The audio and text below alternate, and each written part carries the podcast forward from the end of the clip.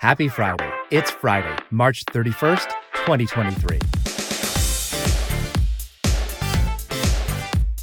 I'm Kevin Roman. I'm a designer, stylist, and generally all around happy guy. Every week, I share a great thought and a great song. We all deserve a dose of encouragement, a fun tune, and a reason to smile. This is Happy Friday.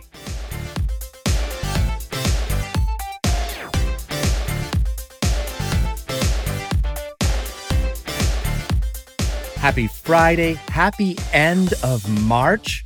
Welcome to what I call the end of the beginning.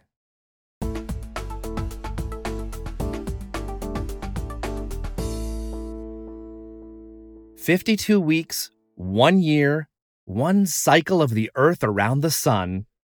As humans who identify patterns everywhere we find them, we love to celebrate cycles birthdays, anniversaries, important commemorations. Because life is always changing, we love to celebrate the regular, expected occurrences. Because life itself can shake us up. Growth changes things, and sometimes growth is painful. We know how to celebrate life's high points.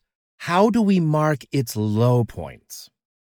A sudden breakup, the loss of a loved one, or just unexpected misfortune. It's hard to know how to continue with an unfinished story. How do we make sense of the unknowns that life throws at us? I've said before that regret is a fact of life, inasmuch as it's a step toward learning and then, hopefully, growing. But painful endings are hard to let go of when we don't have all the answers. This is why we feel incomplete without a sensible resolution. It's why we need closure. But in some situations, sit around waiting for closure and you'll get nowhere. There are times we'll never know why things happen you might never hear from that person that ghosted you ever again. Was it you? Was it them? It's just not in our power to always know why. So then what? Okay, so the ball is in our court. It's up to us to decide how we're going to move forward. I know this is easier said than done. Welcome to life. Dan Savage, one of my favorite sex advice columnists. How many favorite sex advice columnists do you have, Kevin? Says that closure is not a gift we're given or something we're entitled to. It's something we do for ourselves. Yes, so we're empowered. How do we do that? Here are two tips. I've recently been doing a lot of spring cleaning. It's therapeutic, it's cleansing, it removes a ton of mental burdens. All those old magazine issues are really heavy. But there are some things we just don't know how to let go of. And all the tricks have I used it in the last one, two, 20 years? Would it kill me to rebuy it if I really needed it again? Does it bring me joy? Sometimes all those tricks just don't help. But here's one I heard recently. Take that item and put it in purgatory tuck it away in a box, store it out in the garage. You don't need all the answers or decisions right now. But put it off in a safe place for a while, and after a time, you'll be surprised that, oh, look, you were able to move on. Okay, but for some things, we really need closure. Every situation isn't as simple as don't think about it for a while.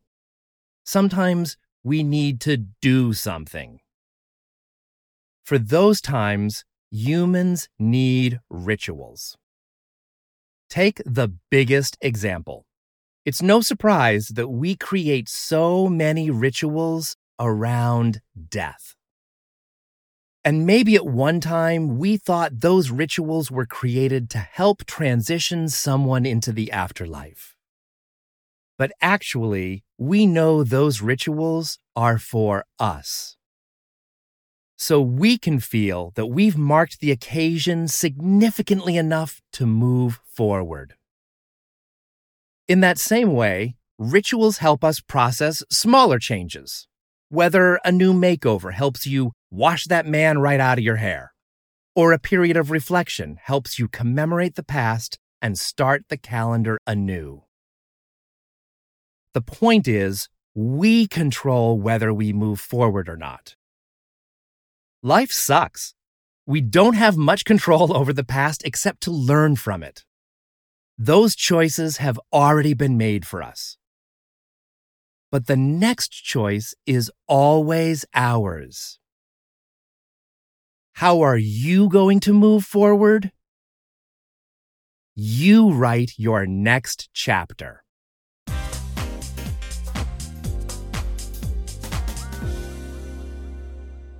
If this was week 52 of Happy Friday, then next week is a new year. I love April. I always think of it as the start of my year. It's spring, the month of growth, the month of Venus, the goddess of love.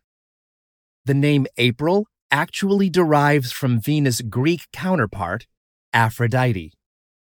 It's also my birth month, famous Aries. Yes, my birthday is next week. Don't forget. So many great things to celebrate. And do I have something special this month? I've lived all around the world, and it's no secret that the most impactful place I've lived is the city of Philadelphia. Just before my 20th birthday, I started a life of my own in this birthplace of liberty. So, to begin this next year in the spirit of celebrating independence, next week I'm starting a series I call Philadelphia Stories, where over 10 weeks I'll recount the great life lessons I learned while living in the city of brotherly love. Stay tuned for my Philadelphia stories. Our power in life is learning from our past creating our own closure, saying, I'm marking the end of this, and deciding to move forward into creating our future. As Steve Void says in his song Closure, sometimes we have to go through painful endings to get there. But in the end, what other choice do we have? I hope you like it. Every week, find a link to Friday's song in the show notes in your podcast app and online at the website happyfriday.fm. And remember, you write your next chapter. Thanks so much for listening through all 52 weeks this past year. Here's to many more. And stay tuned next week for my 10 week special series Philadelphia Stories. Connect with me online and on Instagram at happyfriday.fm. Now go have a happy Friday.